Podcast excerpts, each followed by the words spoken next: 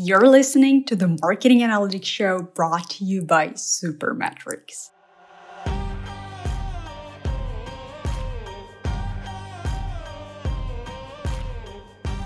Hello, and welcome to another episode of the Marketing Analytics Show, the podcast that helps you get better at marketing analytics. This podcast is brought to you by Supermetrics. Over half a million marketers use Supermetrics to move data from popular marketing platforms such as Facebook, Google Analytics, and HubSpot to their favorite analytics, reporting, and data warehouse tools, including Google Sheets, Excel, Google Data Studio, Google BigQuery, and more. Give Supermetrics a spin and start your 14 day free trial at supermetrics.com.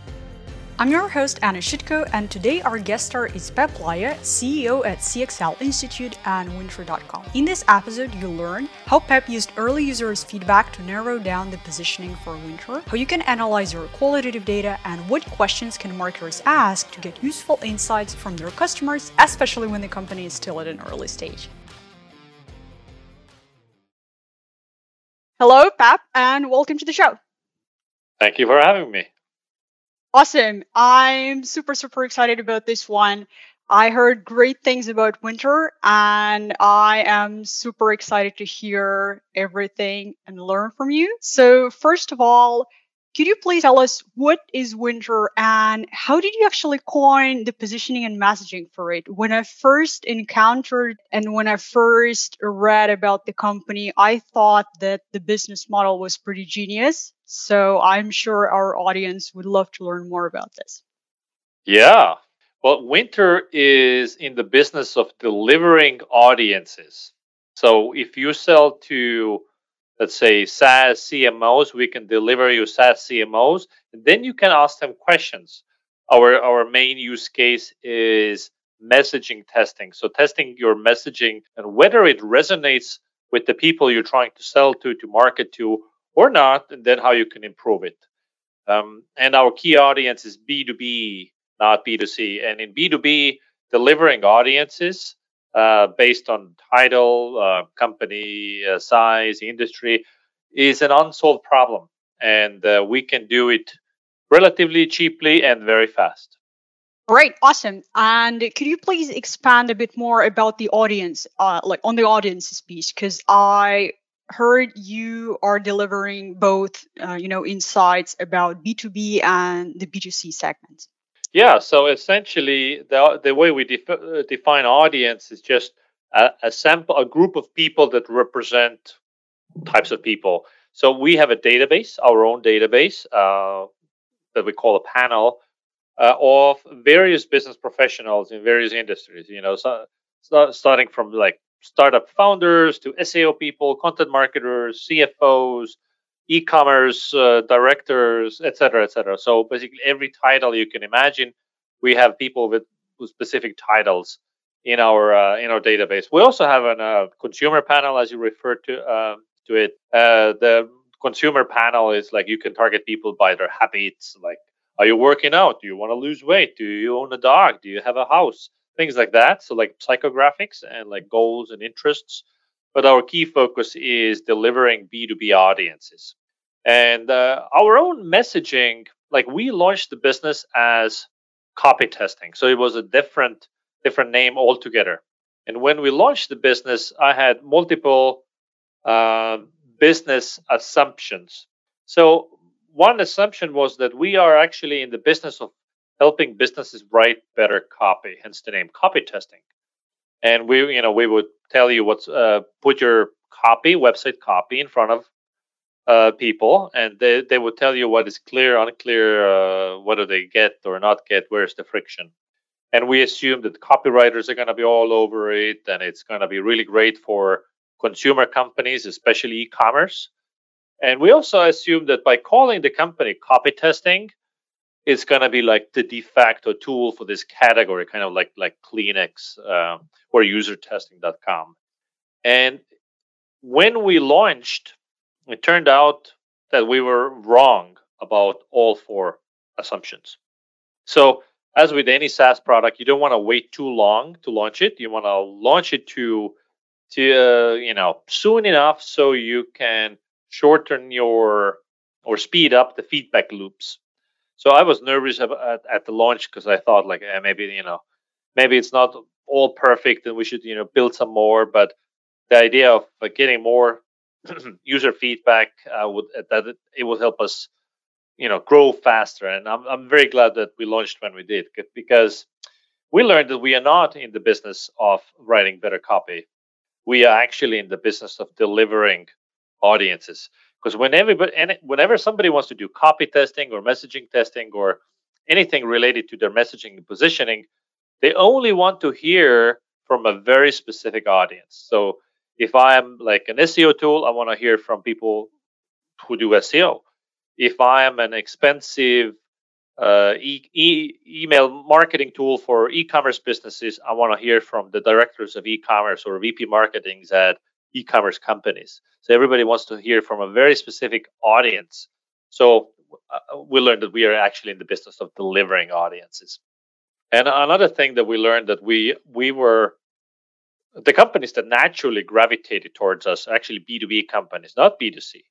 In fact, we learned that in B2C, let's say in e commerce, um, the product marketers there weren't really into it because they, like in e commerce, when, when a company launches a product page, which has you know quite a bit of usually once once the page is launched the, they, they're not actually thinking about the copy on the page anymore at all it's not like a perceived problem Whereas in B2B companies, B2B companies where you know the annual contract value of a single client and the lifetime value is very, very high typically, then they really care about the messaging resonating with the people.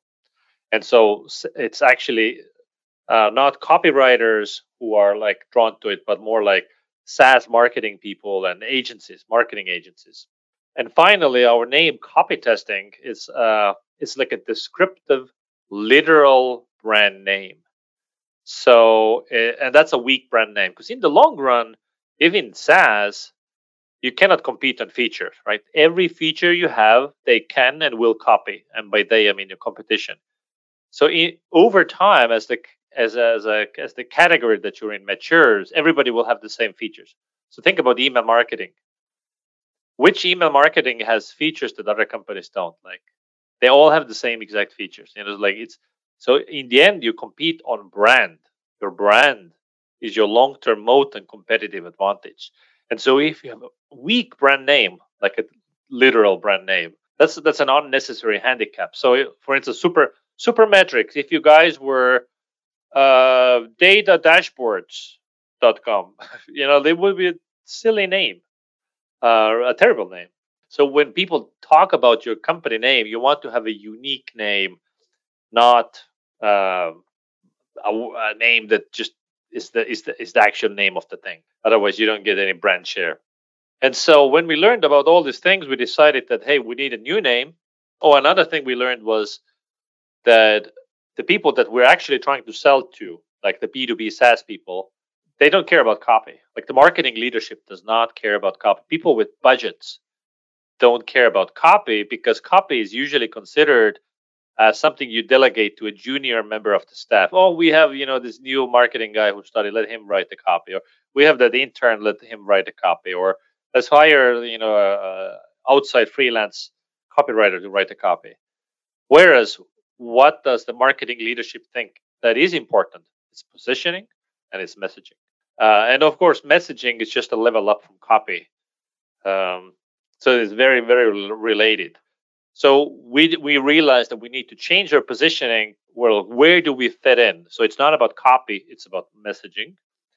And we also, for the name, we needed a name that uh, doesn't mean anything. Basically, I was going for a name that means nothing at all, because then you make the meaning.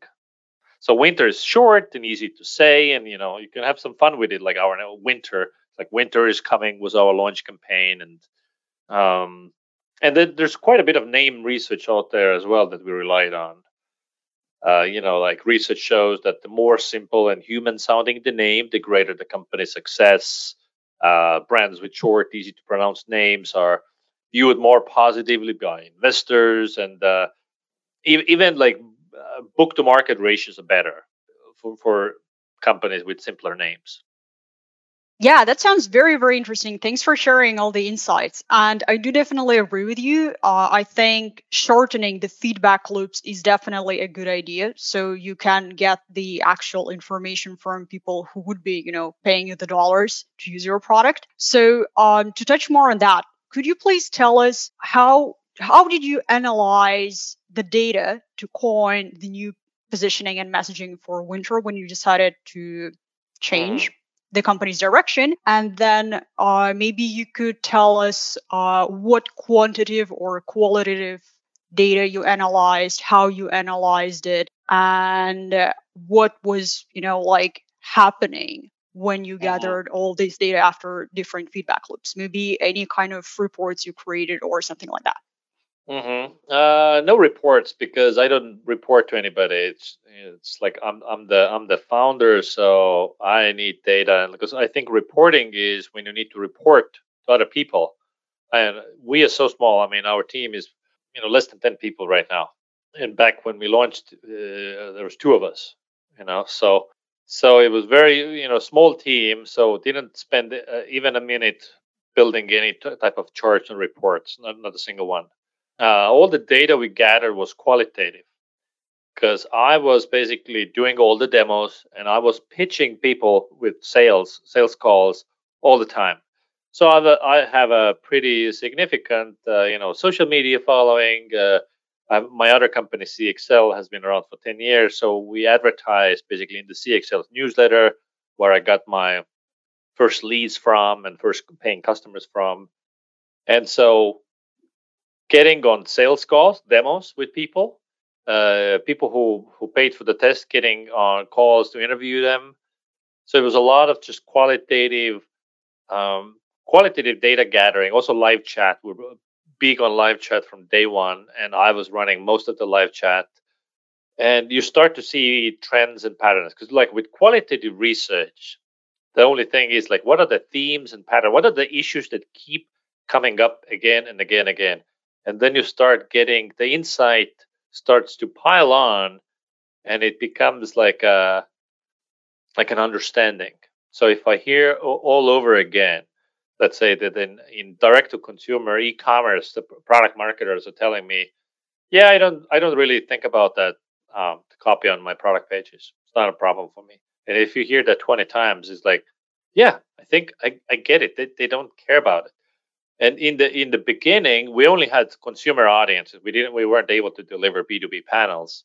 But the companies that I we kept getting questions the companies that naturally came to us like hey i want to you know try try your services but like i only care about the feedback of like marketing managers it's like oh okay interesting b2b companies we don't have that panel but like it kept coming and was like that's a signal and then we tested that assumption by building basically a no code version of the B2B audiences.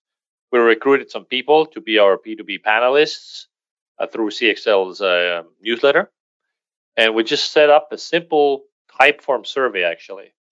Uh, and uh, Typeform has a built in credit card uh, field as well. So we said, okay, we're beta testing this new service and offering B2B panels for, for messaging testing. And same thing, like people like who who were buying our like beta beta services were all B2B SaaS companies and marketing agencies. That that was a signal. Okay, so they actually wanting it, and we were doing a lot of the work behind the scenes manually. Um, and it's like, oh yeah, now we need to scale, and to scale, we need actual developers to build actual software. Um, so so basically, first and foremost, qualitative qualitative research. In terms of quant, I mean, small early stage startups, you, you don't really have a lot of data. I mean, yes, we have signups and and so on, but you know, while looking, we're we're really trying to figure out like who is the ideal customer for us. We had multiple hypotheses, and when we're looking at signups come in, most people didn't, didn't do anything. You know, we were product hunt, product of the day when we launched. We like won the daily daily race for the um, who, who's the product of the day, and then we got like 10,000 signups or some, something like that. And most of them did nothing at all, not a, not a single cent. It's uh, Product Hunt traffic is uh, for B2B is pretty useless, uh, in my opinion. Uh, but we, we got a good PR, so that it, it, was useful in that sense. But all these people, so we're like, who's buying? Who's buying? Like you're looking for signals again. So if I were do if we're you know doing quant reports on like signups and then uh, just sample sizes in like the smaller segments were not big enough to make meaningful meaningful data uh, and really trying to understand the why behind all the things in the early stages.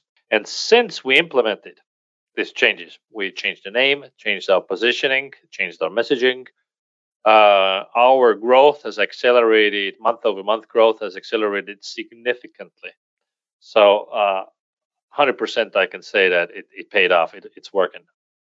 Yeah, this is super interesting to hear. And actually, I think that's the first time when I hear that you've been relying on qualitative data that much. And I definitely am in full support of this. I think that marketers should take both into consideration and really judge, you know, case by case, depending on what they're trying to achieve. And uh, can you please tell us about the further steps? So now that you're planning to, you know, take Wynter to new level, and maybe, you know, add some more services or products. What kind of questions will you ask your audience to get more of this qualitative data? And then how are you going to go about it? And maybe you could tell us again, how are you planning to analyze this data? Are you going to, you know, keep the same questions as like you had in the beginning or tweak them slightly now that the company is already established and you already have, you know, a working messaging, a working concept?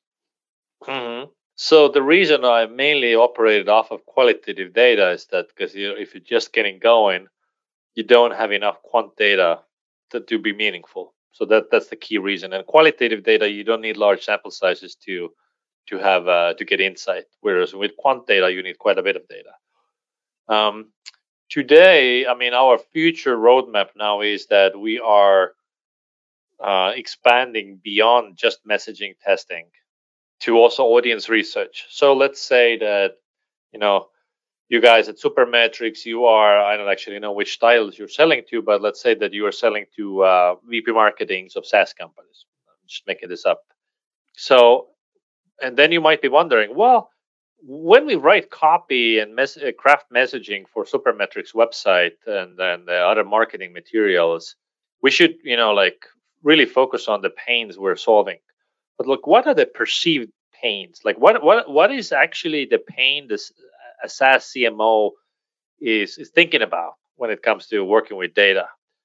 And then that's that's where audience research comes out. So obviously you can do a lot of interviews and try to reach out to people, and that's all really great, uh, but very time consuming. Uh, can be very expensive. Uh, so with Wynter, you know, the idea is that since we have the audiences already, you can target the audience you want to reach, and you can survey them. So we put together a survey, and so okay, when, you, when it comes to data, you know, here like ten issues we solve, please rank them in the order of priority, and then uh, you know, et cetera, et cetera, et cetera. So all, all these different things that you might want to ask this audience, and then you get the data back, and now you can inform your messaging, and then you can again test how that messaging lands. So that's kind of the direction we're, we're where we're going, and also we're expanding to testing cold email uh, messaging. So B2B SaaS companies often, you know, use outbound sales as their key channel uh, for growth. And the problem is that outbound sales is extremely ineffective. You know, you like you send thousand emails, get maybe ten demos if you're lucky, if you're really great, and no most most of you get ignored. And so you don't even know what about your cold email is not landing. What about it is crap. Uh, and so again, we can tell you because by if you're cold pitching, you know, SaaS CMOs, we can have them tell you what do they think of your your cold email and uh, what what would actually get their attention. So that's kind of the the our our uh, future path. The way we are thinking about product our product roadmap is again mostly driven by qualitative. So again, I'm doing sales demos. I'm doing like 15, 20 demos a week myself plus I'm on live chat uh, often. And so when I hear, oh yeah, I would totally use it, if only we, you would also have this and this. You need this panel, and uh, and sometimes I'm like, okay, well we'll we'll do a no code version again. We're like So there's a, you know, I can invoice you right now for this service or this use case. Uh, and we determine whether they pay, whether there's a will to pay for this. And if yes, then we manually behind the scenes do we do things that don't scale and we can deliver the service, uh, learn from it, and then now we now we know how when we want to actually productize it and put it inside a product. Uh, you know, we're much more confident that there, there's demand for it because we already have had people pay for this stuff. Uh, once you know, you ask about what data I want to use in the in the future. Obviously, I want to use a lot of quant data as well. We use Heap for product analytics, and so any any click and any you know scroll inside a product, we can measure and we can see which behavior leads to more, let's say, tests set up and so on. Um, right now, the, as it is, is that the company's been ar- around eight months, so very early stage, very early stage, and the amount of data we just have is uh, is not very useful right now. I mean, it's useful, but it's it's more like directionally accurate rather than uh, precise. Thank you so much for sharing all the useful insights, Peep. And if the audience wants to learn more about you, where can they do it? I'm very active on Twitter and LinkedIn, so you can just follow me there and uh, you know, send me a message. All right. Thank you so much for coming on the show. Thank you, Anna. And that's the end of today's episode. Thanks for tuning in. Before you go, make sure to hit the subscribe button and leave us a review or rating on Apple Podcasts, Spotify, or wherever you're listening. If you'd like to kickstart your marketing analytics, check out the 14 day free trial at supermetrics.com. See you in the next episode of the Marketing Analytics Show.